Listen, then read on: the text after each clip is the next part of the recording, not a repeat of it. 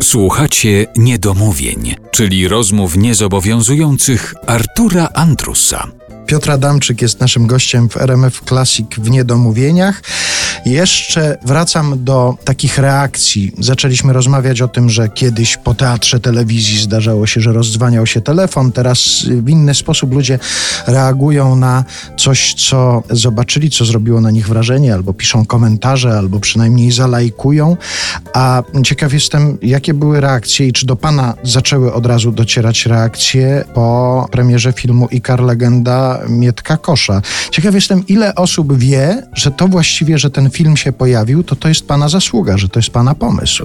Miło mi, że Pan wie to, i że o tym mówimy. No ja trochę zacząłem sam o tym, że tym się chwalić, to wtedy nie ma takiej, nie przynosi takiej satysfakcji, kiedy się samemu zwraca uwagę, a wie, że to mój pomysł. Mhm. ja pamiętam takie moje rozczarowanie, kiedy zaproszono mnie do zagrania w tym filmie, no co było taką moim zdaniem nagrodą od Maćka Pieprzycy, reżysera tego filmu, za przyniesienie tego pomysłu po prostu, że też dostałem tam rolę i zaproszono mnie i na planie nikt nie wiedział. To znaczy tak mi potraktowano jako po prostu aktora, który dostał rolę i sobie mhm. gra. I ja dopiero na tym planie tak zacząłem mówić, ale ty wiesz, że to jest mój pomysł? Nie, naprawdę? No świetny pomysł.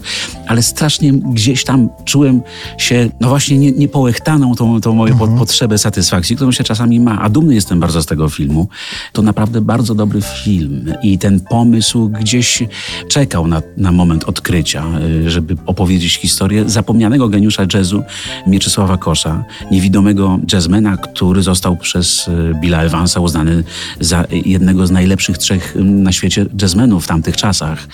Świetna rola Dawida Ogrodnika, zresztą nagrodzonego w Gdyni. Tak samo za zdjęcia, za charakteryzację, kostiumy, scenografię, nawet klakier w, w Gdyni, co świadczy o tym, że to film i festiwalowy, i taki podobny podobające się publiczności. A z drugiej strony też zaskakująco, teraz już można o tym powiedzieć, jakaś taka niewielka ilość widzów w kinie, co trochę przeraża, że coś, co jest gatunkowo dobre, opowiada ciekawą historię, dla każdego jazzmena powiedzenie mu Mieczysław Kosz, no to jest od razu widać jak po prostu jak rośnie w oczach jakaś, ojej, jaki to świetny temat.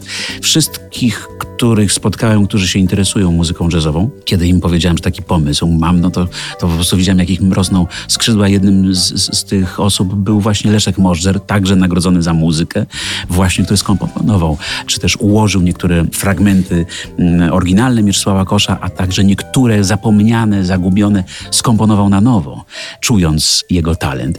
Ale kiedy rozmawiałem ze zwykłymi gdzieś tam kolegami, koleżankami, mówiąc im to nazwisko, to nikomu nic nie przychodziło do do głowy, nie wiedzieli o co chodzi, ale mówili, że to jest ciekawe, że chętnie zobaczą, żeby się czegoś dowiedzieć. No i taki film właściwie może posłużyć temu, żeby się wiele osób dowiedziało o tym, że była taka postać i że gdyby Hollywood miało na podorędziu taką postać, to też by zrobiło o kimś takim film. Przecież no, to jest... Można powiedzieć, że to nasz y, Ray Charles. Mhm. Hollywood o Charlesie zrobiło świetny film, a myśmy zrobili o naszym koszu.